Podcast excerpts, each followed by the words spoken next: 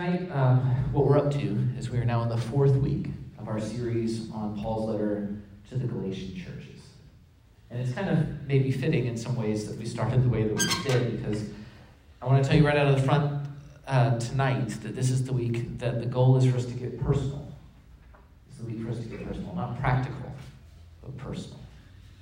There's a difference between those two things, right? Practical and personal. I've thought a lot about that this week, about those two things. And here's, here's my hypothesis. I think being practical has to do with how we actually go about doing something that we intend to do. I think being personal has to do with why we do it. I think the difference is a, it's a how versus a why. As we've been looking at the letter to the Galatians so far, we spent a lot of time over the last three weeks trying to understand the ideas that the Galatians are wrestling with, as well as the ideas behind Paul's decision to confront them about the things they have been up to in this specific letter. And what we looked at what's really at stake here and the decisions that many of the Gentile Christians have been making here to adopt these formal laws of the Torah, these formal laws of Moses is this way of living a more measurably Christian life. That that's their objective is, is they don't have the same Jewish background that Jewish Christians do, and they want to know how to live a more measurably Christian life. And so, for the men in the Galatian community, this has led to this decision to undergo the process of, of adult circumcision. And they've been doing this so that they can better look the part literally, of God's chosen and set apart people. And for the women in the community who don't show up as, as much in this letter, but what we do know is that it has led among the women of the Galatian community also to adopt a more conventionally Jewish calendar of feast days, and also to adopt more rigid gender roles in their gatherings and the ways that they participate in worship together. And the Galatian churches have made these changes, Paul says, because they have fixated on the how. They fixated on what's practical. They have believed this good news about Jesus. They've converted from practicing the local or the Roman religions that they grew up with, and they want to be this part of this growing Jesus movement called the Way. But in pursuit of being a part of that Jesus movement, they seem to have set aside the why a little bit. They've set aside their personal passion for what Jesus' love and God's grace, God's grace has transformed within them in pursuit of that how, of that practical, pragmatic way of looking more Christian. And so in the fourth chapter of Paul's letter, he summarizes his confusion and even his grief over this shift that he keeps hearing about in this community like this. He writes this Formerly, when you did not know God. You were slaves to those who by nature are not God's. But now that you know God, or rather are known by God, how is it that you are turning back to those weak and miserable forces? Do you wish to be enslaved by them all over again? You're observing special days and months and seasons and years I fear for you that somehow I have wasted my efforts on you. I think it's easy to kind of breeze past all of this section when we read this letter. To see in the Galatians, eh, in people who are, who are doing something frankly unusual to us, to see in the Galatians this picture of somebody that we would never be we're not legalists, at least in the way they are, right? We're not turning to something as bizarre and unrelatable in our own context as adult circumcision. But of course, like the, the object tonight is to actually caution against moving so fast over this text, to caution against moving so quickly over what's going on with the Galatians, and actually to pause, to let this letter hover over us just a little bit tonight. We don't talk all that often about conviction. But I think tonight is a good night to try. So, what is it we actually believe about how people can go about living a Christian life? What do we believe? And even more importantly, what do we believe about why anybody should do that? What is practical to us? What is personal? The teaching of our church is that even though the laws of Scripture and the rules of Judaism are useful for revealing God's intentions for human beings and how we should live in relation to Him and to one another and in relation to the rest of creation, the actual authority that we are under is the Holy Spirit of God, who we believe comes to live within us when we become Christians. This is what I actually believe and what I have actually experienced in my own life. That there's a spirit, the Spirit of God is living within me who convicts me of sin in my life and guides me towards living as I'm called to live. That's Christian life, as we would define it here and as I would define it. Now, I don't always listen to that spirit that's within me. In fact, I often downright resist and ignore that spirit that is in me. But I believe that He is there. I remember when I was a kid, I asked my mom once, and I think I've, I've told, I say this all the time, but like, there are no stories left. I'm sorry. There are no stories of my life left. I've spent all of them in the last like eight years preaching in this church. But, so if you've heard this, I apologize. But I remember when I was a kid, and I was, I was baptized when I was seven. So I became a Christian really young, on my seventh birthday, as a matter of fact. And I asked my mom once as I was getting older and growing up in the church, how do I know? How do I know that I'm really saved? I didn't have that memory of like my my wayward sinful life before I was like washed in the blood, right? Like I didn't I couldn't remember the terrible things I did at five or six that had like so strongly convicted me of my sin that I had to convert. I just had always been a Christian. And so I would ask her, like, how do I know if I'm saved? I know that I still make mistakes. I'm still sinning. So like how does that square? How does this work? I think my mom's answer to me when I asked her, like, how do I know if this is real? I think her answer was incomplete. Theologically incomplete answer. So if you meet my mom sometime, tell her, like, you should have done better with your seven year old with, like, deeper and more rooted theology. But despite it being an incomplete answer, it has been an important and a continue and, and a comforting answer to me throughout my life. It's still an important and a comforting answer. But she said this. So my question, my question is, how do I know? Why am I still sinning?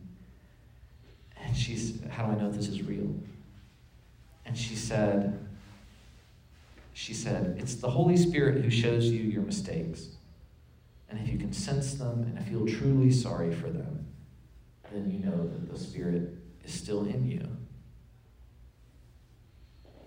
And I say that that answer is incomplete because it is, of course, true that lots of people feel that way when they when they do things that are wrong. Lots of people feel guilt when they do things that are wrong, even if they aren't people who become Christians. But her answer was her answer was helpful to me because it reminded me of something important, which is of the importance of how I respond to that feeling of guilt. Do I own a mistake when I make one? And do I accept forgiveness for a mistake I confess it? Am I compelled not just to feel bad, but to try and make it right? It's the whole of that work that reassures me of my faith when I have doubts, that there's a spirit within me that I want to listen to, not just talking to me, but one that I want to listen to. Because I trust that spirit is working out good things in my life and working out good things. So, if the how of transformation, what Christians have long called sanctification, is this indwelling and transforming work of the Holy Spirit within us, the why is that crucial trust that we feel that first, God really does know us and love us. And second, that it is possible for us to want to love Him back. That we're capable of that trust and that love with the Creator of the universe. And as fuzzy and as vague as this can sometimes be, this trust that something real is actually happening inside of us and all of this religion that matters. So the question is this like, do you feel this way too? As mysterious as it is, do you trust that God not only exists, that God not only knows you, that God not only loves you, but that God is actively healing and transforming you? Because I think that's not an easy thing for us to hold on to. Paul says this He says, But now that you know God, or rather are known by God, how is it that you are turning back to those weak and miserable forces? Do you wish to be enslaved by them all over again? Observing special days and months and seasons and years. I fear for you that somehow I have wasted my efforts on you. I think what he's asking is this He's asking, why have you stopped trusting that the mysterious work of the Holy Spirit within you is enough? Why have you stopped trusting that the Holy Spirit working within you is enough? It's a good question. How would you answer it? Why do you sometimes stop trusting that the mysterious work of the Holy Spirit within you is enough? Why do I so frequently stop trusting that the Holy Spirit working within me is enough?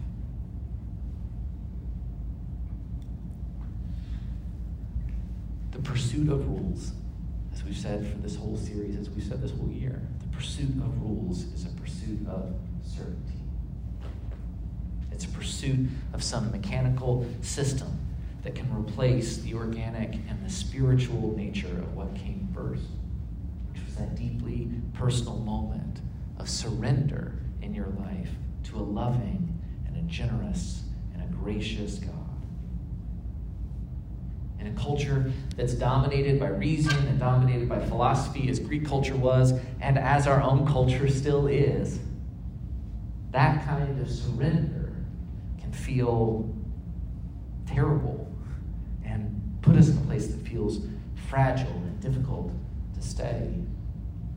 So it's easy for the Galatians, and I would counter or add, it's easy for us to think of that moment of surrender that, that's like the starting point of our faith, that moment of what we would call Christian conversion, as just like an initial stage of humility that may have been necessary to, to turn our hearts around, to dissolve our pride and our resistance to faith. But once we're past it, once we're past that like ugly, awful surrender moment, we're no, long, we're no longer going to be dominated by those sinful desires anymore, so we can grow up from that like childish and emotional and like decision that came from this place of weakness into something that's more mature and more rational a place of rules and obedience and like patterns and systems of growth and i know that like you may have tuned out there for a second may have thought like he's ran- he's talking like he is passionate about something but it is gibberish to me i get that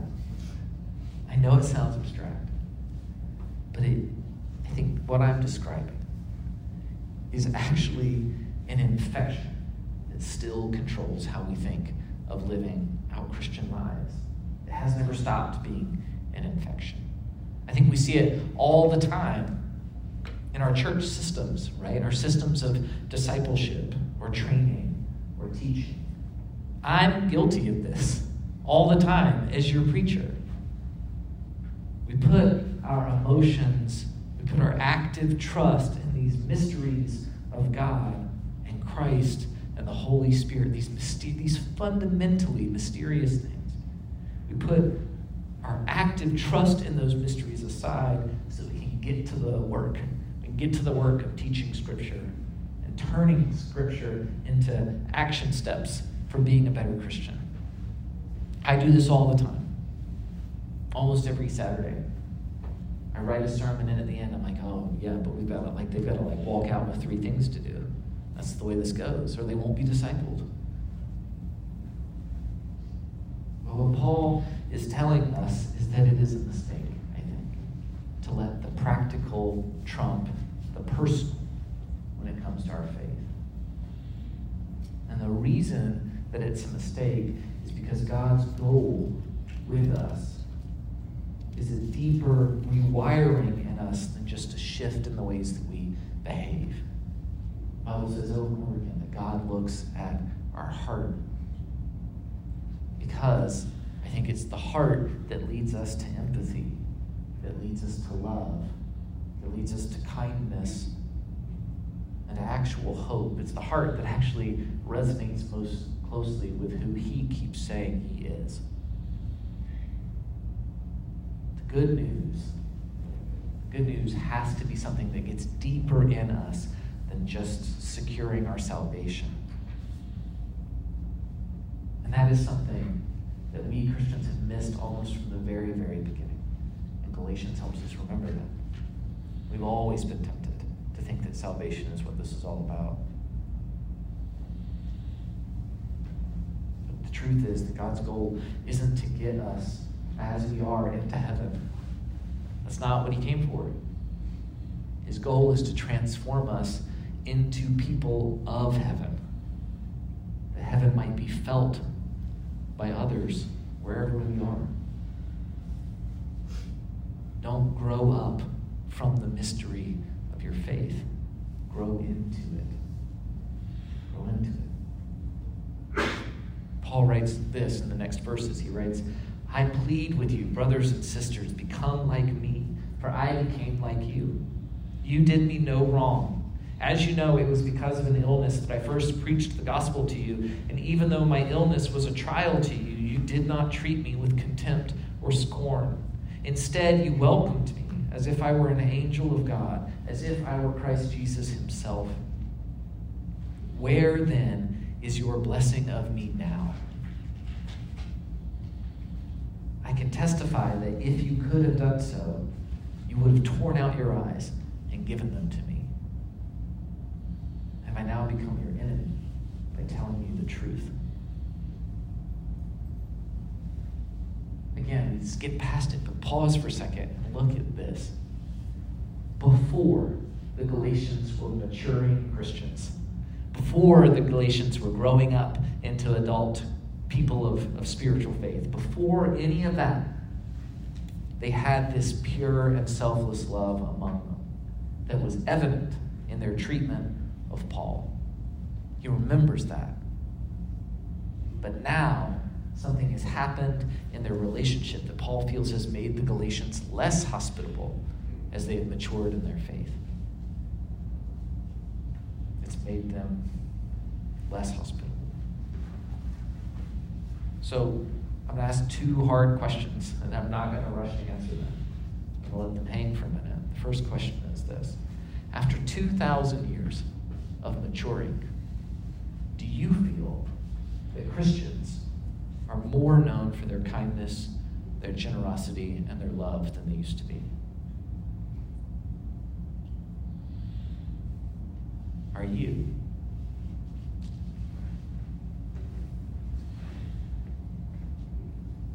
We may not be rushing to observe Jewish festivals. We may not be pursuing adult circumcision. But we are still Galatians. What have we done? We've chased certainty and systems of rule following. We have dressed those symptoms, not those symptoms, little Freudian slip. We've dressed those systems up as maturity, as discipleship. And we have allowed the spirits of judgmentalism and legalism that those things foster to justify unkindness in us and even a growth of our unkindness. And with these rigid structures that we have built up and are relying on and calling Christian faith, when those things inevitably crack in divisions or in corruption or in scandal, then we walk away from the whole thing because it looks like our faith has let us down. But would those things have happened? Would any of that have happened we had held on to the mystery?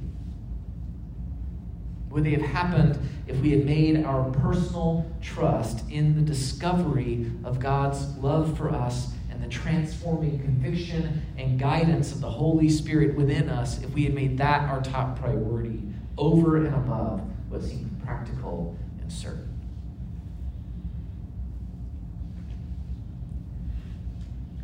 I know that sometimes our little church can feel under programmed. We have small groups, right? But those small groups rarely work through a particular fixed curriculum. We have service teams, but the most that we ever ask you, if you might, like when it comes to those, is we'll ask you sometimes if you're interested in joining them and like giving people assignments. We preach baptism, but we don't have big commitment Sundays where we like fill up a tub at the front and hope and expectation and faith. We encourage community service in our announcements and the things that Claire shares every week in the loop. We'll talk about it, we encourage community service, but we don't rally ourselves as a church around a lot of like revolution branded outreach programs. And whether it's wise or not, there is a reason for all of this, and the reason the reason for all this is because because we want you to want this. We want you to want this. The conviction to do church, to be a part of this, to do any of those things, shouldn't be coming from up here, from me. It has to come from the Holy Spirit working inside of you. Your small group needs to be a place that's important to you because it's a place where you actually feel loved and you feel safe, and it's a place where you can be honest about the places that you're struggling, especially when what you're struggling with is your faith. And my fear is that a fixed curriculum in those groups is going to help you learn a lot of cool things, but it's going to rob you of a chance to wrestle with what the Holy Spirit is saying to you alongside your friends. This church, as you know, desperately needs folks to step into our teams. I say it all the time, like we have every week in the announcements. I don't even change it. It's just the bottom, like, please join the kids, the kids service team. And like, you know, we need that. We desperately need it. So do other community-focused organizations around Annapolis. Revolution isn't the only organization that struggled with volunteers over the last three years. Every nonprofit in Annapolis is struggling with volunteers. They all need somebody but if your reason for serving at this church, or your reason for serving at Lighthouse Shelter, or your reason for serving somewhere else is an obligation or fear of missing out on something, if that's the reason you're doing it, then serving is going to ultimately be a bigger obstacle to your ability to listen to the Holy Spirit and to experience spiritual health spiritual healing than it will be an aid to that. I pray every week that folks in our church are going to respond to the Holy Spirit by choosing to be baptized. It's part of my, my weekly prayer routine that that's going to happen. But I'm also committed to not trying to engineer that response by the way that we hold service. It has to be something that is an actual response to a genuine discovery inside of you that the God of the whole universe loves you more fully than you ever knew you were capable of being loved. It is the depth of the mystery of our faith that can inspire life changing curiosity and passion and obedience in us. It is not the volume of our certainty that does those things. Paul warns the Galatians about choosing certainty over the divine mystery the how over the why, the practical over the personal. He writes this Those people are zealous to win you over, but for no good. What they want is to alienate you from us so that you may have zeal for them. It is fine to be zealous, provided the purpose is good, and to be so always, not just when I'm with you. My dear children, for whom I am again in the pains of childbirth until Christ is formed in you. How I wish I could be with you now and change my tone, because I am perplexed about you. When you preach a system, you engender love for that system. Our planting pastor at Revolution, Josh Burnett, used to say it like this. He would say, What you win people with is what you win them to. Back in our earlier days as a church, this mantra led us at a point to move away from our early habit of setting up our weekly worship services as this kind of spectacle for people to come see and to shift that towards services that we hoped were more participatory because we were experiencing numerical growth at a time, but we were experiencing that without any real engagement. It turned out, turned out, predictably maybe, that putting on a show every week led to a church of people who mostly just wanted to see shows. And in the years since, we've pivoted as a church. Our priority here at Revolution has been trying to build a church family of seekers where everybody can feel secure in their friendships, safe in their questions, supported in their pursuit of this deeper relationship with Jesus. And what I'm realizing this year, as we read through Scripture and as we do all of this, thinking about the power of uncertainty in our faith, our theme for the year, what I'm realizing is that we need to focus even more deeply than we have been on our why. On our why. Does revolution exist because there's good work to be done in Annapolis? Does revolution exist because this ragtag and beautiful little community that we've got would struggle to exist as Christians without it? Those seem like good reasons. But what if our existence is actually supposed to be the result of something even deeper than those reasons?